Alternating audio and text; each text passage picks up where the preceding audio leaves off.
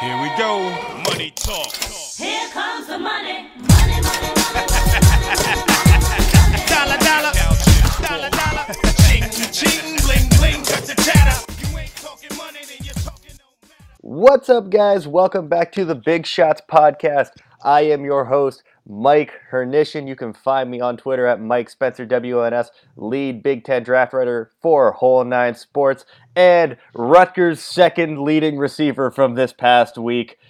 Joined, as always, by my friend Devin Jackson, who tied with me for being Rutgers' second leading receiver this week. Devin, how you doing? I'm doing great. I don't know about Rutgers. They're not. they can't pass the ball apparently. But yep, Devin Jackson here, real D underscore Jackson on Twitter. Man, it, it was a week in college football. We had some good matchups. We had some head scratchers per usual, uh, and we had Michigan being Michigan. Yeah, so um, we'll get into the, the, the previews and reviews later. Uh, you have a quote that you wanted to run by me there, uh, Devin.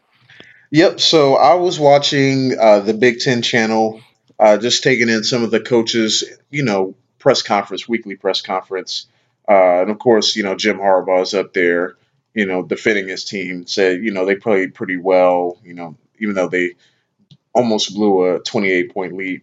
But I digress. But anyway, we we've you know we bashed uh, Shea Patterson on this podcast, and even before we started this podcast.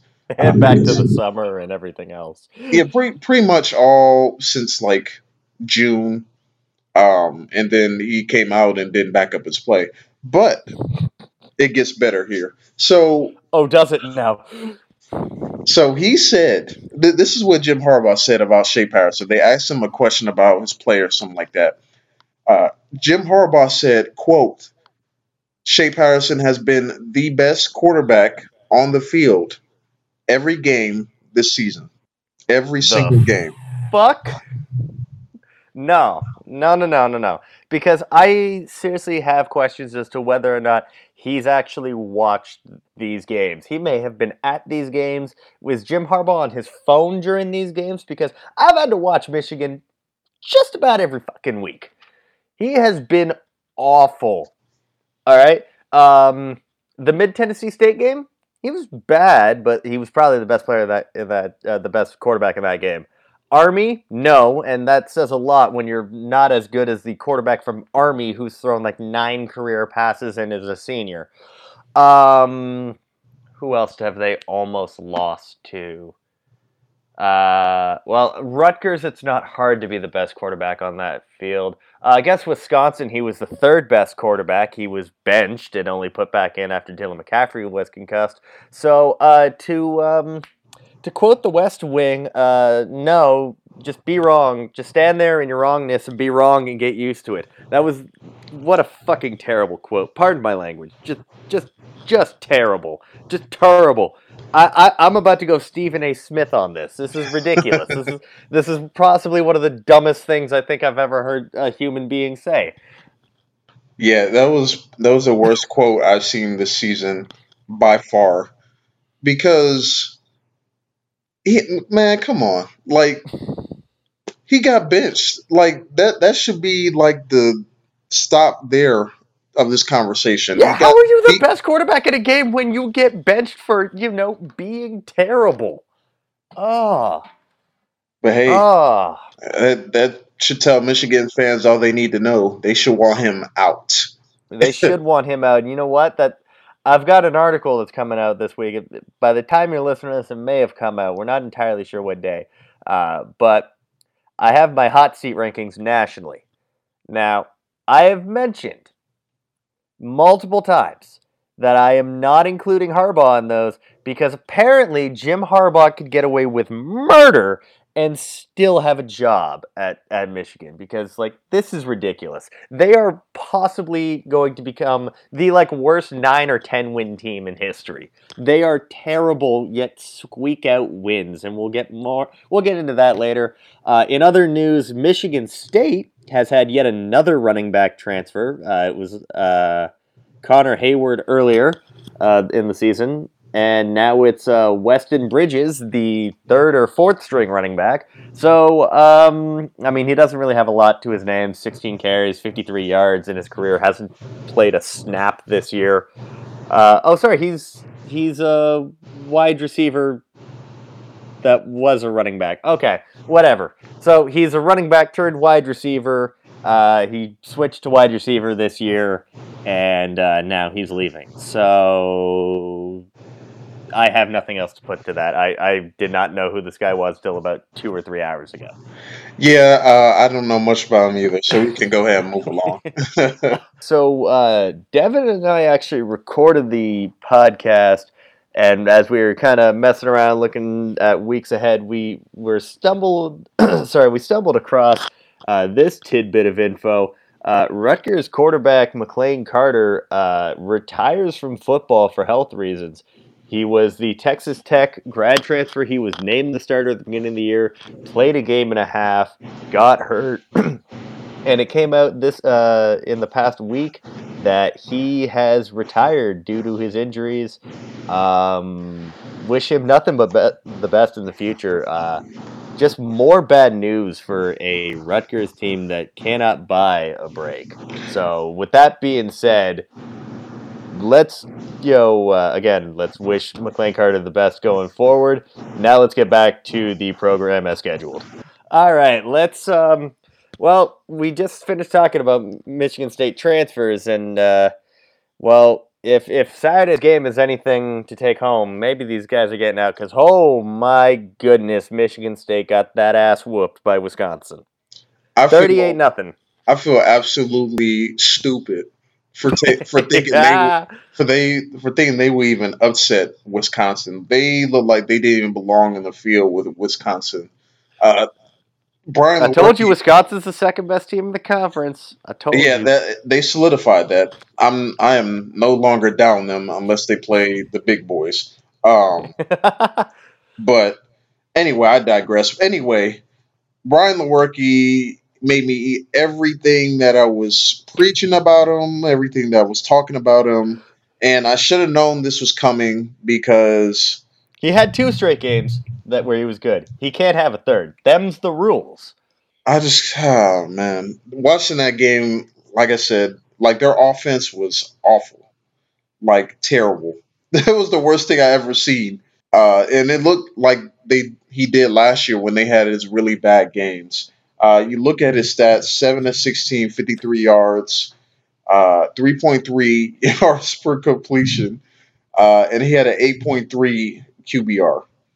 Oh boy. Um, and the back of Rocky Lombardi came in, and he did just as bad. Five and 14, 66 yards, four point seven average, and then a seven point one QBR. So Oh my god. they uh, they both had a terrible game. Uh, they couldn't get no rushing going. Elijah Elijah Collins was pretty much bottled up. I mean, the game was getting out of hand. They what uh they made Wisconsin punt first possession. That was the first time Wisconsin didn't score on their opening drive all season long. Uh, Michigan State went three and out. Then Wisconsin went down, scored, forced Michigan State punt, went down, scored. So all of a sudden they're down 14-0 already. And then you got to throw the ball, and they weren't able to protect uh, Brian Lewerke. So it was just a long day. Yeah, I mean that Michigan State offense is bad. It's very inconsistent, and it's it's gone the way of, of Brian Lewerke. It has highs, it has high highs and extremely low lows. Uh, Michigan State though on defense, I mean, yes, they gave up 38 points, but they they slowed Jonathan Taylor. He did not have the type of game that we're we're used to seeing from him. Um, he, I believe, was held under 100 yards. Yeah, yeah, he was. Uh, he had 86 yards, I believe, rushing. Uh, 80 Uh, yards, actually. 80 yards on Yeah. 26 attempts, two rushing touchdowns, but like to, to bottle him up to that degree, uh, it, it says a lot. That defense, that defense puts in work, but Yeah, I that mean- offense does them no favors. that offense does them no favors. when you're on the field for most of the game, I mean, you're going to give up yards. It, it's just, it's just the rules, like you said. I mean, you can't be on the field for as long as they were the entire game and still expect. I mean, they were on the field for 39 minutes. That's like Oh it's like two thirds of the game. God. like what what are you supposed to do as a defense? I mean, you could only do so much. And uh, I said I talked a lot about Jack Coan, um, the quarterback, and he played his butt off. He played really well in kind of the uh, game manager type role. He made some big plays. Uh, and then Wisconsin defensively, they might be the best defensive unit in the country. I mean, statistically, they are. They have four shutouts on the season.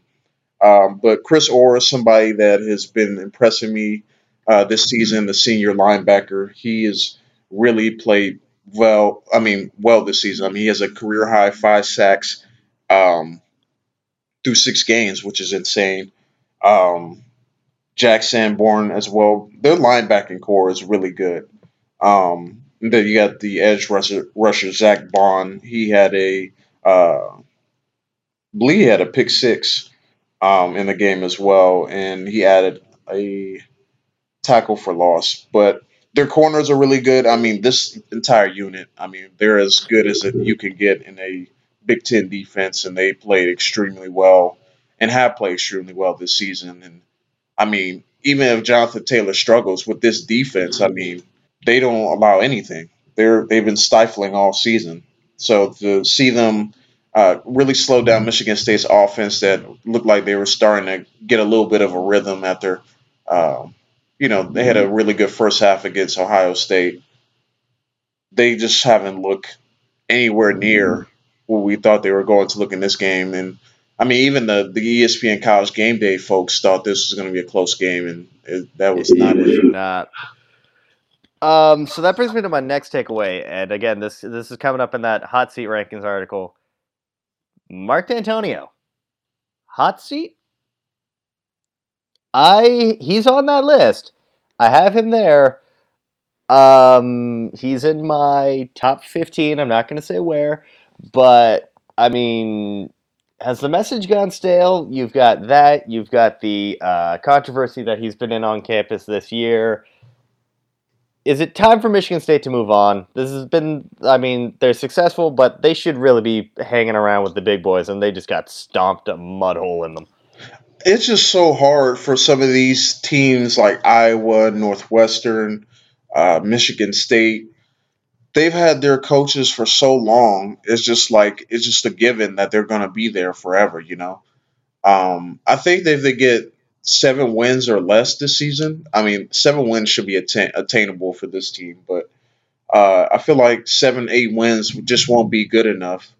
Um, they may have to have that conversation with him, uh, not necessarily fire him or look to replace him, but like, look, we we need something better on the field. We need better product.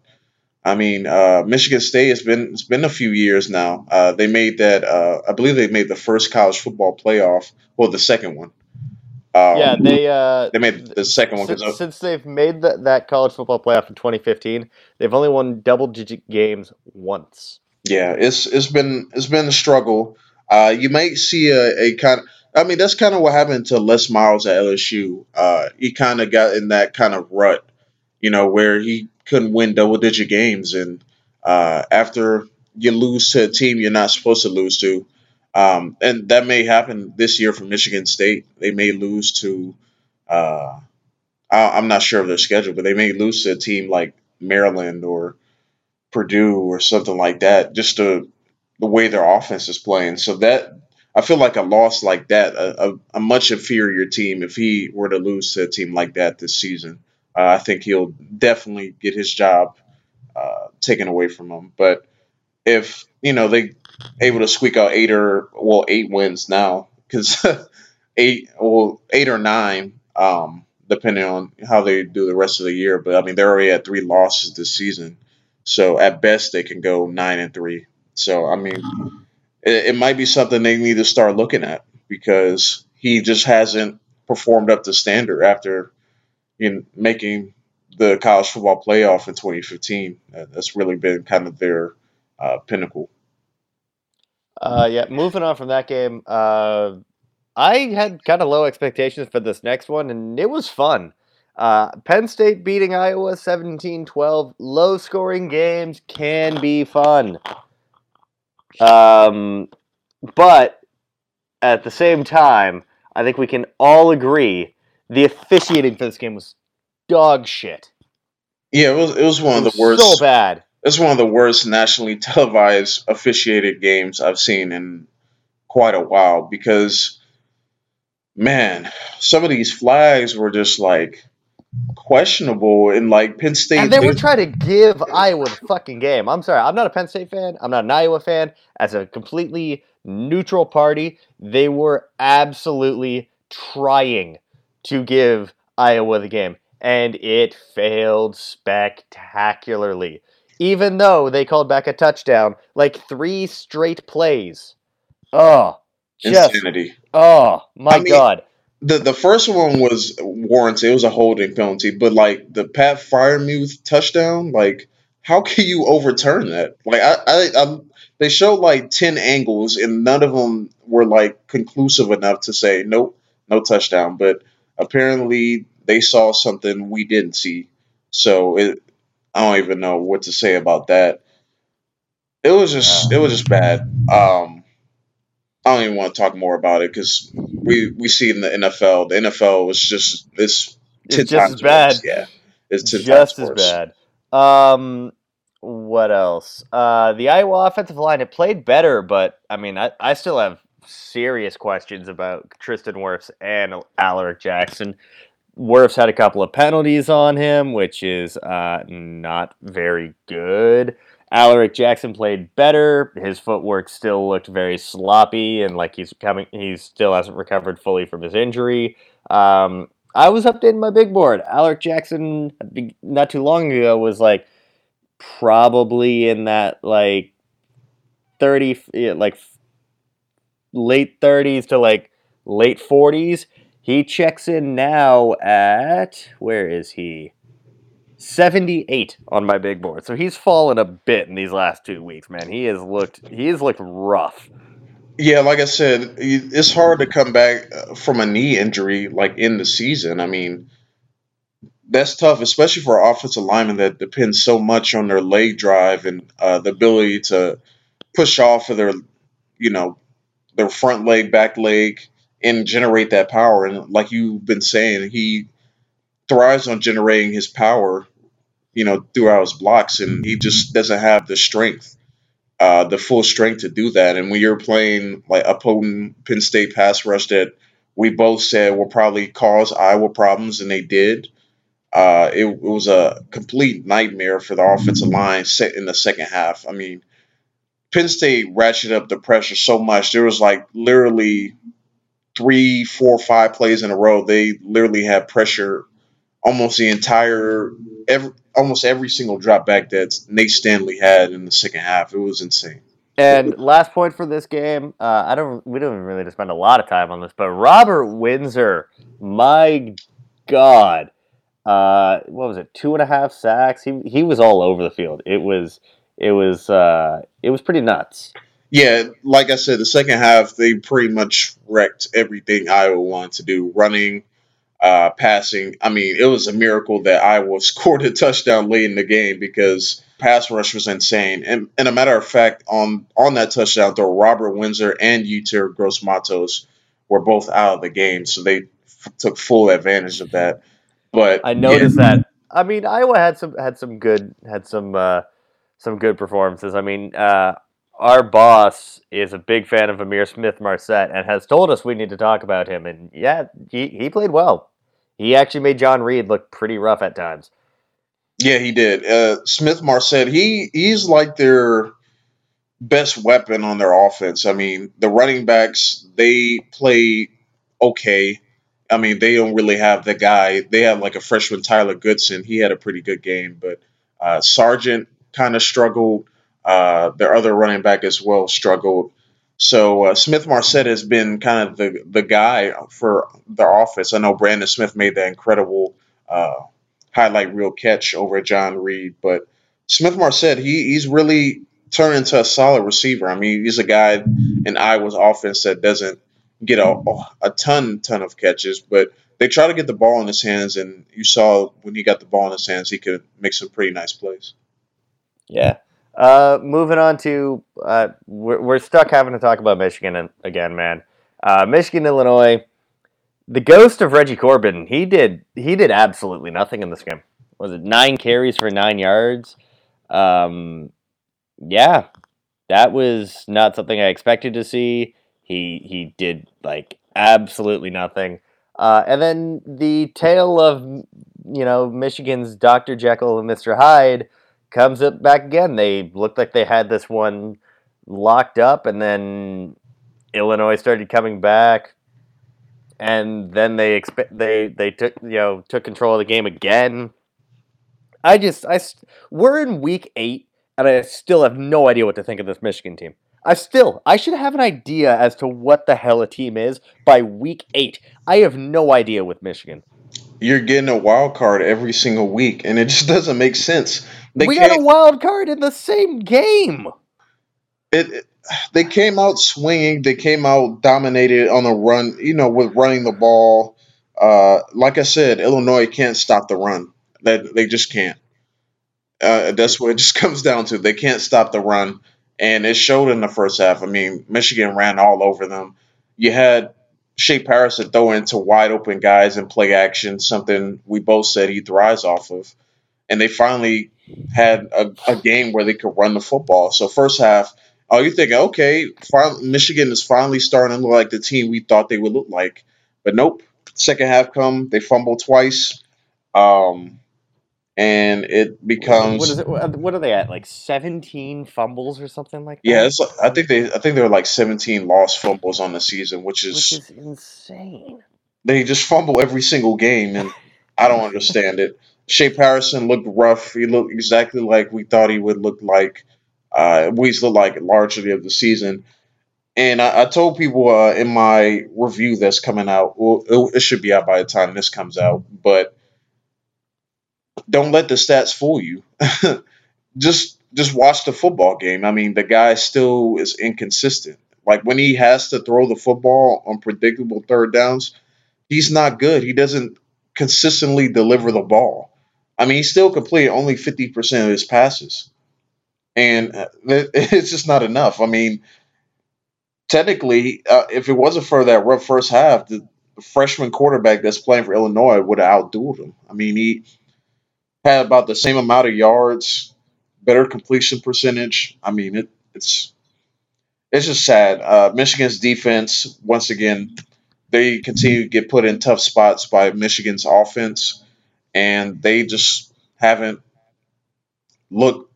They haven't played a full 60 minutes of football outside of the Rutgers game, and it shows because this team, like they, they'll either start off really good or they'll have a rough start and then finish somewhat strong. I mean, the Iowa game, they started off really good and just fizzled out down the stretch. The defense took over. I mean, the offense hasn't played, like I said, a, a good 60 minutes of football. So here we are talking minutes, minutes and minutes about Michigan when we just can't figure out this football team. They we spent more time talking about Michigan's inconsistencies than they've spent being consistent. Like, uh, moving on to the next game, we we can we can literally breeze through this one as fast as possible.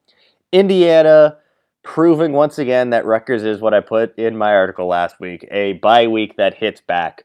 Uh, Whop Philyor, our boy, another strong game. Doesn't score a touchdown, but puts up insane numbers. I believe 170 yards. Uh, another high, highlight reel catch. Stevie Scott started slow, finishes big. I mean, there's a reason I started both of these guys on my fantasy team. And same with Michael Penix, even though he threw an interception. Here's the big takeaway from the game. Like I said, you and I were tied for second on the team in receiving yards for Rutgers. Three players caught passes. Only one had positive yardage because Indiana had one passing yard in the entire fucking game. That two guys had negative receiving yards. Their leading receiver had three catches for four yards. I don't know how that happened. Five of 13, one yard. They, I don't even know what to say, man. That is the that is the worst thing I think I've ever seen. it's really a miracle they won one game this season. They had to face UMass, so Whew, man, if it wasn't for that win, this is the easily the worst football team in college football. Like Kansas would make them look like complete crap. Like they would look, they would, Kansas would look otherworldly against Rutgers right now because man, well, they're getting like outscored like ridiculously in conference play. Uh, I, I know they you put up seven points in conference play. sad, but let's move on because I, I can't stand to talk about Rutgers any longer. Yeah, let's let's move on. Um, the other game that we were split on last week, Purdue and Maryland. Uh, I picked Purdue just because I just had a feeling that Maryland would do this, uh, and oh boy, did they do this! Uh, they lost forty to fourteen. Gave up like four hundred passing yards to a backup quarterback. Anthony McFarland had seven yards. I don't understand what's going on with Maryland. Like, They're being Maryland. ah, man, I'm playing a team with like their five five best players, and finally, finally, Purdue decides to give Brycen Hopkins the ball. Like he can't be guarded. I don't understand why they weren't getting him the ball before. I know their freshman receiver David Bell is having absolutely insane numbers the last few weeks, uh, being the main target. But Brycen Hopkins is a ma- matchup nightmare. Uh, we both agreed he's tight end one in his draft. He just he just creates separation, and when, once he gets the ball, he's he's going to get yards after the catch. And there's no safety linebacker in the Big Ten, I think, that will be able to guard him one on one. And it's just a shame that they don't have their full health because he'll be on display. Like people will be talking more about Brycen Hopkins had Elijah Sindelar still been healthy, still got Rondale Moore. I mean, he'll have monster numbers this year, and he had monster numbers last year with a couple of different quarterbacks. And I, I'm glad Purdue finally made that a part of his their offense, getting him the ball because he, he just can't be guarded. But yeah, Anthony McFarland, I don't know what's going on. Him and Reggie Corbin have just decided to check out for the season, I guess, because they, they both just I don't I don't know how to explain it. I mean, they they both just haven't been producing this season. I know Reggie Corbin got hurt like early in the season, but Anthony McFarland looks like they just I don't know if he's disengaged. I don't know if he's there's something going on with between him and the coach. If he's having some type of feud, but like when I watch him play, it looks like he he's just not interested, or his body language is giving off that he really doesn't want to be playing. Because I mean, they they've gone to Javon Leake pretty much the entire season. I mean, he's getting the workload. I don't know what happened. I, I don't know, man. Mar- Maryland just does this. Um, next game, uh, Nebraska and Minnesota, and I just realized I did not actually put the the score in our rundown. So let me just look that one up real. Uh, it was uh, Minnesota won thirty four to seven. That would be it. Yeah, this was close at halftime, and then it stopped being close. Uh, yeah, Minnesota's passing game couldn't really get uh, couldn't really get going, uh, but that's okay because their running backs are all of a sudden amazing. Because another great game by both of them. We had uh, Rodney Smith, 18 carries, 139 yards, and a touchdown. And Shannon Brooks had 13 carries for 99 yards. And then Mohamed Ibrahim had 15 carries for 84 yards and three more touchdowns. Yeah, he had a he had a all the running backs had a really good game, and Nebraska. I mean, ugh, I don't even know. I'm not even going to talk about them because there are no Adrian Martinez. Uh, Robinson got hurt in the first half, so a- any chance they had went out the door once Wan'Dale Robinson got hurt because the rest of the running backs they're really not that good, and they had uh, Noah Vedral, um, and I mean, he's he's the backup for a reason, obviously. But I don't know. Nebraska's starting to spiral out of control a little bit here. Um, and I mean, they're starting kind of like Michigan State offensively. They they just look inept. But yeah, the the Minnesota finally gets ranked this year this uh this week finally. It only Yeah, took it's, a, it's about time. it only Like, took it- eight it's a- weeks. Yeah, he, they've only just been like you know really good. So you know, But yeah, I mean Tyler Johnson, he had a pretty nice day. Uh, uh, he, he was really the only one with major receiving yards in the game for Minnesota. But yeah, the Yeah. run- The, running backs are the story of the day. Uh, Carter Coughlin added a sack to his uh, his stats for the season, and Minnesota wins again. Now it's, it's it should be interesting to see what happens next couple weeks. Is Big Ten West is starting to separate a little bit. definitely, and you know that yeah. Let's let's get right into it. Let's not waste any time. Let's go into some of these previews. Uh, Ohio State, fresh off of a bye week at Northwestern. Does Hunter Johnson start? It sounds like he will. Uh, I listened to Pat Fitzgerald's uh, kind of uh, weekly press conference, and it sounds like he still has confidence in Hunter Johnson. Uh, and I think a reporter asked a question trying to compare Justin Fields to Hunter Johnson because they were in the same class, uh, and he Oh, they Shut need that- to not do that. They need to not do that. and he said like, that like at all. Well, comparing to see like their trajectories, not like as in player comparisons, but yeah, yeah, yeah. he, he shut that down immediately because I mean it's obviously different situations and yeah. Yeah. So I, I think he'll start. Uh, I might be wrong. I don't know, but I think he'll start just from the way it sounds. Yeah. All right. And then the next one. I mean, we're, we're we've seen Ohio State like run up the score on everyone this year, and Northwestern's got a pretty decent defense. They they kept uh, Wisconsin close. Is It's there like- any chance that this one stays close? Is there No. any chance that no? no?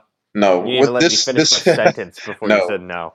nah, th- this is not Wisconsin. Um, Ohio State is lethal on all levels, and Northwestern's defense is going to be on the field a long time because their offense is not going to do anything. They they haven't done anything all year, and I don't expect it to all of a sudden change because they had a bye week and they had a couple weeks to prepare for Ohio State. Regardless, it's still going to be tough. Uh, Ohio State should handle business. I don't see them having a collapse like they had last couple years where they lost to Purdue and Iowa by uh, 20 plus points. This should be an easy win for Ohio State. All right, man. So why don't uh, why don't we pick this one? Who you got? Uh, I what do you got got? Well, I think we we know who we got. But, Ohio, uh, Ohio State uh, 48 to 3. oh my god. Yeah, you know what? I think I'm gonna have to agree with you even on the score. I'm gonna. Uh, yeah, it's it's not gonna be pretty. I'll be nicer. I'll say 41 to three. If that's in any Well- way nice. well, I was going to pick something lower, but the backups are really good.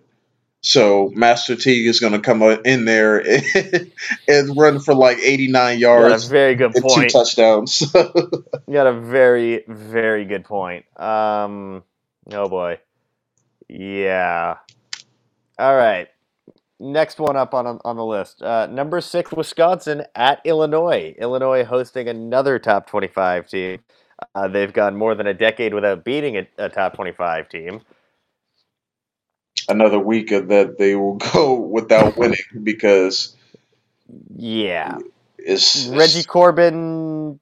You can't get it No. going against Michigan. You're not going to get it going against Wisconsin. it's going to be a rough day. He might not even get that many carries because the game is probably going to get out of hand within the first quarter because they can't stop the run. And what does Wisconsin do the best? Run the Run ball. So this should be a, a Heisman highlight reel game for Jonathan Taylor, and he should run for at least 120, 125. Yeah. Um, I'm gonna say Wisconsin takes this one. Uh, Wisconsin doesn't put up insane points.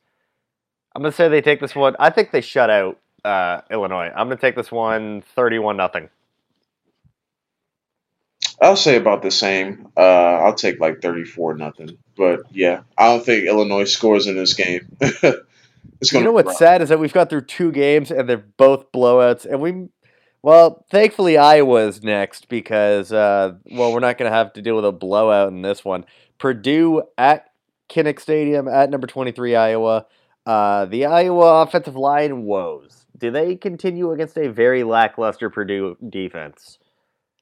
I think they'll still have a little bit of issue. Uh, you, your offensive line issues just doesn't go away, and Purdue showed they can get after the the passer on uh, Saturday against Maryland. Uh, they made uh, a Maryland quarterback uncomfortable all game long. Um, so I think th- I think they'll get a few sacks. Um, ultimately, though, I think they'll be able to run the football here a little bit and take some pressure off of Nate Stanley. Um, but you know, it goes right into your next point: Nate Stanley versus a, a poor Purdue defense. I mean, they're pretty much decimated with injuries, so I expect Smith-Marsette to have a pretty good game. Uh, Brandon Smith as well. I expect them to have a, a, pretty good game. Uh, Stanley's probably going to throw for like 250, 270, a couple touchdowns, maybe a pick. Um, and I'll go ahead and pick the game. I think Iowa wins this one And, in a somewhat closer game, probably the clo- one of the closer games we'll see this week. Um, I'll pick them to win like twenty four to seventeen. Yeah, I mean Nate Stanley, he, he got his groove back a little bit last week. I think he kind of needed a game like that. Uh, Purdue's defense, as we've seen this year, with the exception of well facing Maryland, uh, has just not been that great. Um, I think he's able to avoid turnovers. I think this is the type of defense where he can kind of get back into the uh, into the mindset of like you know taking good care of the football, making smart decisions, not having to worry about making the big play. This is his wheelhouse of playing a team that's not necessarily the strongest. I think the offensive line plays better. I think they've kind of just solidified that maybe they're just not the top guys, you know, uh, at the position. Um, Tristan Wirfs is now my third ranked tackle. Alaric Jackson's like tackle number eight for me. Um, I'm going to take Iowa in this one. I think AJ Epenesa gets a couple of sacks. I think Chauncey Golston, who had a really, really solid first half against Penn State, which we didn't really talk about earlier, uh, you know, maybe he gets a couple of sacks as well. I'm going to take Iowa in this one. Yeah, I was just about to add at the end that Epenesa and Golston had a, a pretty good game against Penn State. Uh, Epenesa finally he got another sack, and uh, there was a couple plays he looked absolutely dominant, and he was literally walking back uh, Penn State's tackle, uh, Rasheed Walker, and like bull rushing him. And I mean, Epenesa has those flashes. He just hasn't put it all together this season, and kind of been that guy we thought he'd be after you know having what ten and a half sacks last year as a backup. Um, but Chauncey Golston, he he's been somebody that has really played well and really thrived in, in pass rushing this season. But we can go ahead and move on to the next one. Yeah. Uh, next one up for us. I mean, I just have in the in, in the rundown. Do we even have to say it? It's number twenty Minnesota at Rutgers. The Minnesota passing game hasn't been great the past couple of weeks, but the Minnesota running game has been great. Is this the game in which both decide to show up? And how badly does Rutgers lose this one? The blueprint says you can do anything you want against Rutgers. you know what? It's funny you say that because, um, oh, what game was this during? This was during Michigan Illinois. Mark Sanchez on the halftime report. Oh, I feel so bad for Rutgers. They, you know, you know, it seems like any team that needs to get their confidence back, they face Rutgers right away, and and, and they're able to get their confidence back. And Jonathan Vilma goes, I don't feel bad for them at all. You want to get, you know, you want teams to stop walking all over you. Win some games. well, first they need to hire a coach. First, they need to hire a coach. Second, they're trying to win games. They just can't. Like they just can't. They're not good. Um, but yeah, like uh, you know, you want me to feel bad for you? Win some games. Well, like if they won games, John, you wouldn't have to feel bad for them. Like ah.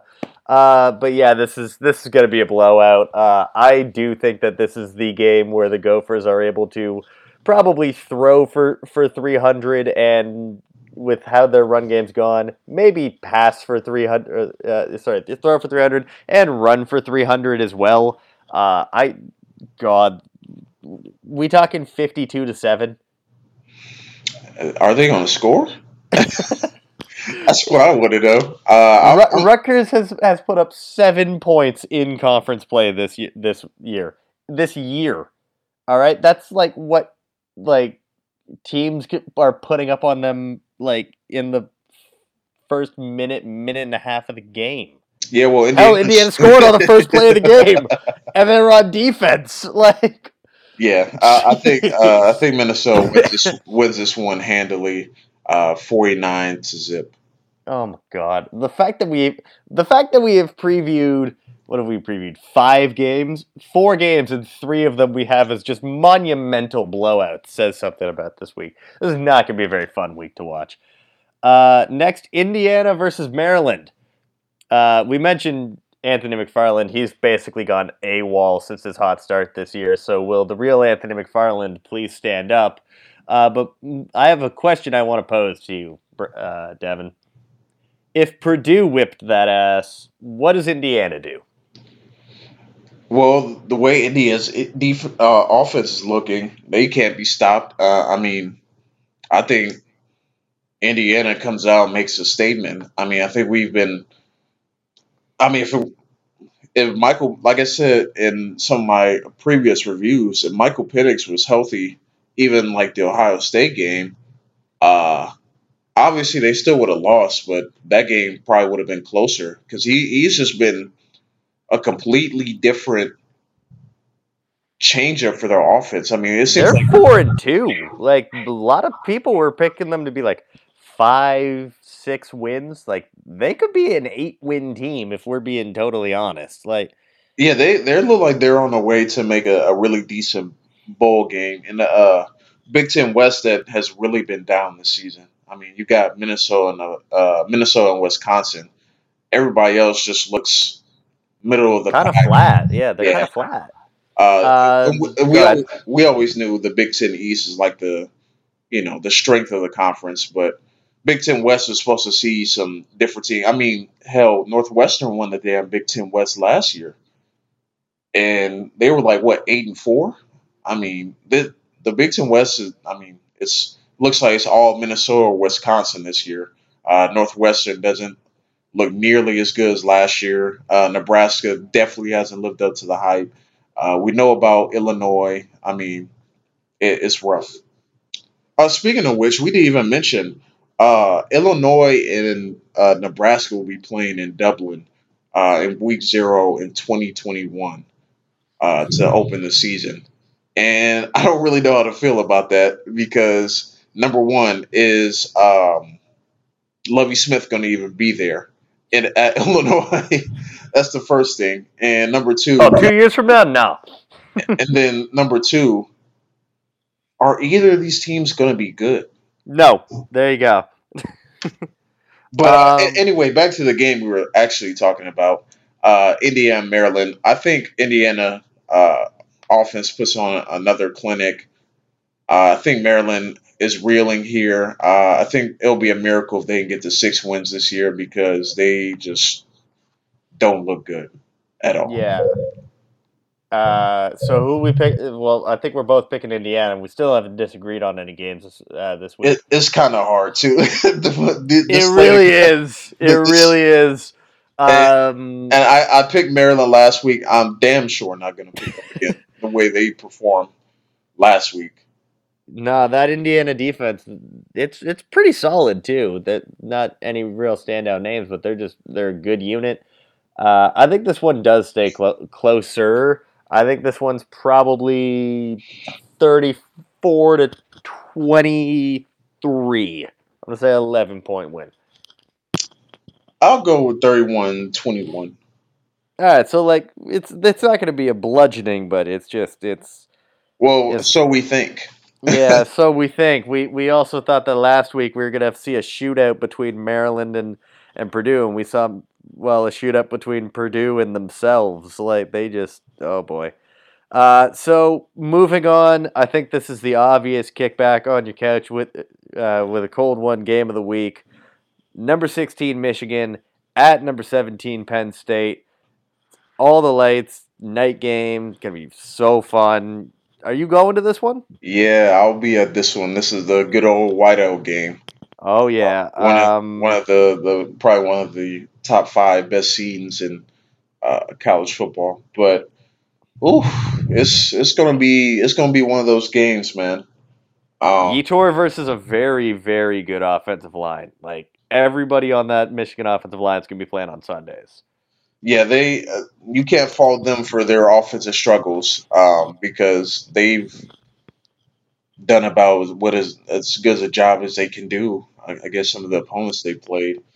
Um, This is the only one where if you look at it, you would be shocked that like you you you know, if you look at the rest of the Big Ten slate from this week, you'd go, oh, that's a noon game on the Big Ten network for sure. Like that's this is the only game where that's not the case. Yeah, I mean, I think they have like three noon games this week on the Big Ten Network. And listen, And and a Thank- Friday night game. yeah, the, oh, I forgot the Ohio State Northwestern game is a Friday night game. But man, whew, those noon games, they, they got them right this week. They got them right because Let's get into let's get into the one game that's that that that's actually worth talking about. Yeah, uh, it's really going to come down to whether or not Michigan can run the ball. Because I'm gonna tell you right now, if if they have to throw it on third and long with Shea Patterson, it's liable to be uh, doomsday for them because it's it's not going to be a good look. You playing in probably, I I I mean, I would argue that this is probably the most hostile environment uh, they'll play in this season uh, because they I believe they play Ohio State at home this year. I believe so as well. Uh, Um, oh, go ahead. but man, this is not this is not the week for Michigan to to come out flat because if they get behind or uh, they come out strong and then wane in the second half, it's going to be really tough to beat Penn State uh, in front of that crowd because it, from what I heard, is completely electric on Whiteout night. So this is a game they're going to come their A game for. So, with when you think about this game, since we saw Michigan get just run off the field by Wisconsin, they've had a bye week. Then they faced Rutgers, right? Then Iowa, then Illinois. So, like, Iowa was their match, and that was so dull. And we talked about it at length last week. Um, there's not really been a test for them. Now, I, again, both teams played Iowa very close. Uh, I just I think Penn State is better prepared. They have had close games with better teams. I think. Well, I mean, I, I think we can agree that Pitt is better than Army, and Certainly. like Pitt's probably better than Mid Tennessee State, uh, which are the teams that Michigan has struggled to put away this year. Um, I just think that again, I the the QB from from Penn State, whose name I am drawing a complete blank on right now. Yeah, Sean Clifford. Sean Clifford. I almost said Tommy Stevens, and that's that's Mississippi State. Um, Sean Clifford, I have way more faith in him than I have in Shea Patterson. Uh, looking at this game, I just I, I really wish Donovan Peoples Jones was a was a Penn State guy because then he'd actually get the ball thrown his way. Um, KJ Hamler, I think, is faster than anyone on Michigan's defense. Uh, uh, I'm going to take Penn State in this one. I think it's going to be close. I think that this one could get high scoring, though. I don't know how. That would require Shea Patterson to have a good game. I don't think he's capable of it. I'm going to say Penn State wins this one at home 27 17. I like that prediction. Um, I think I'm gonna pick Penn State to win, but for some reason, something's telling me that Shea Patterson is, going to play better than expected. I said it kind of questionably because I said that about Lewerke, and we saw what happened there. Um, I don't know, man. Uh, it's like their offense, Michigan's offense, really hasn't shown me anything that they're like explosive or you know they have really have continuity. And like you said, they just don't have an identity yet. Um, I just don't know, man. It, it's it's just tough because like you you can't. Usually they tell you trust your eye, but your my eyes tells me so many different things about Michigan every week. It's like what is where's there to like lean back on? Uh, I think I'll pick Penn State in this one. Uh, I think Patterson plays well early. I think they'll make a good game plan early to kind of neutralize uh, Penn State's pass rush. But I think as the game goes along, uh, he's going to show his true colors. Uh, I pick in Penn State to win this one, um, 34 to 23.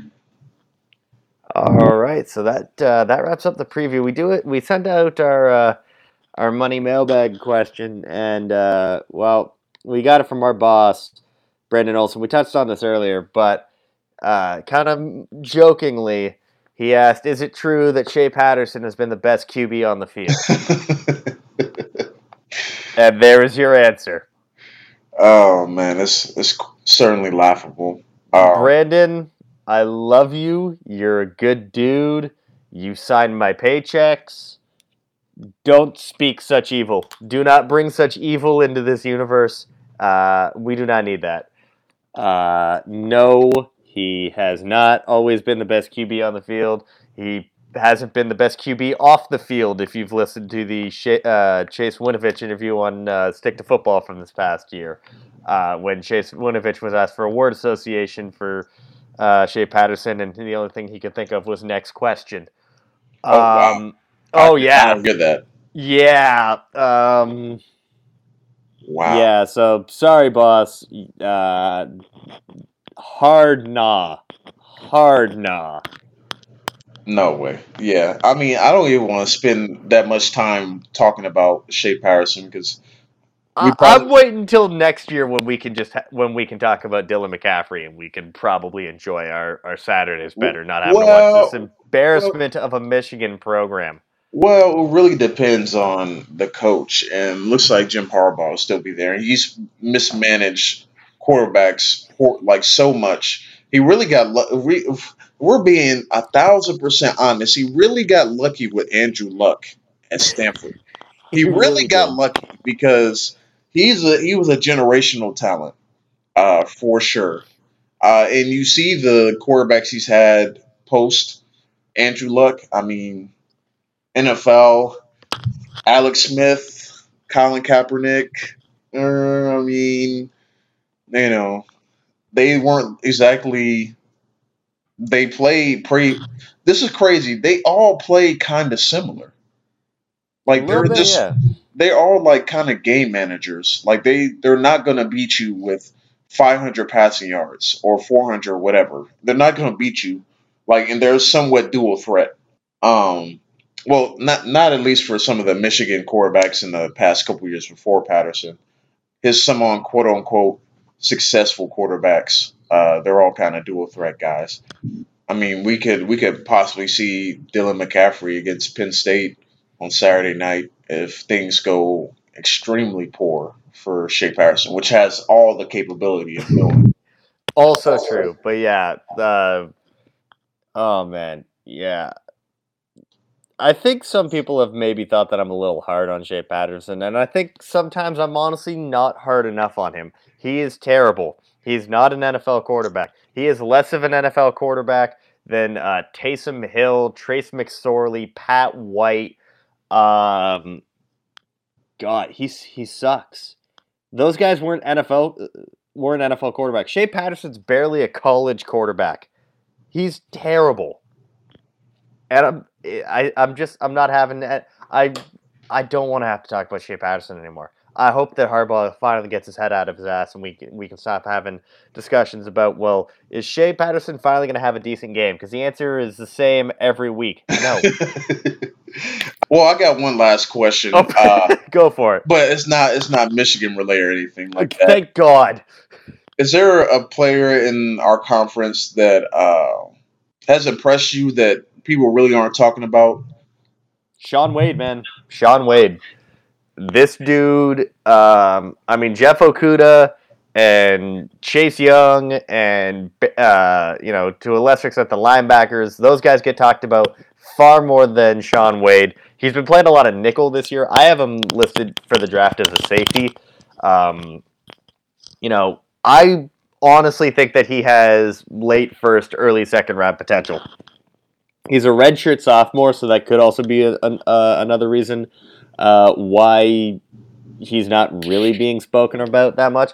But I mean, he he he has locked he's locked down everyone that he's he's come into contact with. What about you? Uh, for me, hmm, that's a good question. Uh, let me think. Let me think. Um, I would say probably Chris Orr for Wisconsin. Um, th- he's a linebacker, uh, senior. I think sometimes we kind of overlook seniors because you know some kind of people's thinking is if you're a senior and you have enter the NFL draft, are you really good enough or whatever. Uh, but he's really engineered this Wisconsin defense. Uh, I don't expect him to be like a first round talent guy or anything like that. Uh, maybe a day two or three guy, but he just he just is very cerebral. Cerebral. Uh, I put a play on Twitter where he made he ran a delayed blitz where I think I don't even think that was a call on the field. Um, he just read what the offensive line was doing. They didn't pay attention to him, and he like darted through right in the middle of the line and uh, made the play. But he, he's been making big plays every game this season. Uh, I think, well, he has five sacks on the season. Uh, it seems like he's making some tor- sort of big play to really swing momentum, or he's just kind of been there, that constant guy in the middle. Um, so I think he's definitely been one to impress me this season, and uh, I don't really see a whole ton of hype or uh, talk about him too much. All right, man. I think that's a, a great place to end it. So, uh, you know, we got a ton of articles coming out this week. Your review is out uh, as the people are listening to this. Um, I had a mock draft that came out on Monday. Eight uh, Big Ten players in that. Um, what else? I've got the uh, head the head coach hot seat rankings. I've got the weekly power rankings. There's definitely going to be a little bit of a shakeup in that. Um, I've got the preview that's going to be out probably Thursdays so that we get out for the Friday game. Uh, and the stock report. So it's going to be a busy week from us here. Uh, but until next week, guys, uh, you can find us on Twitter, Mike Spencer WNS. You can find Devin at Real D underscore Jackson. You can follow the show at Big Shots Podcast. Um, and we'll see you again next week, guys. Take care.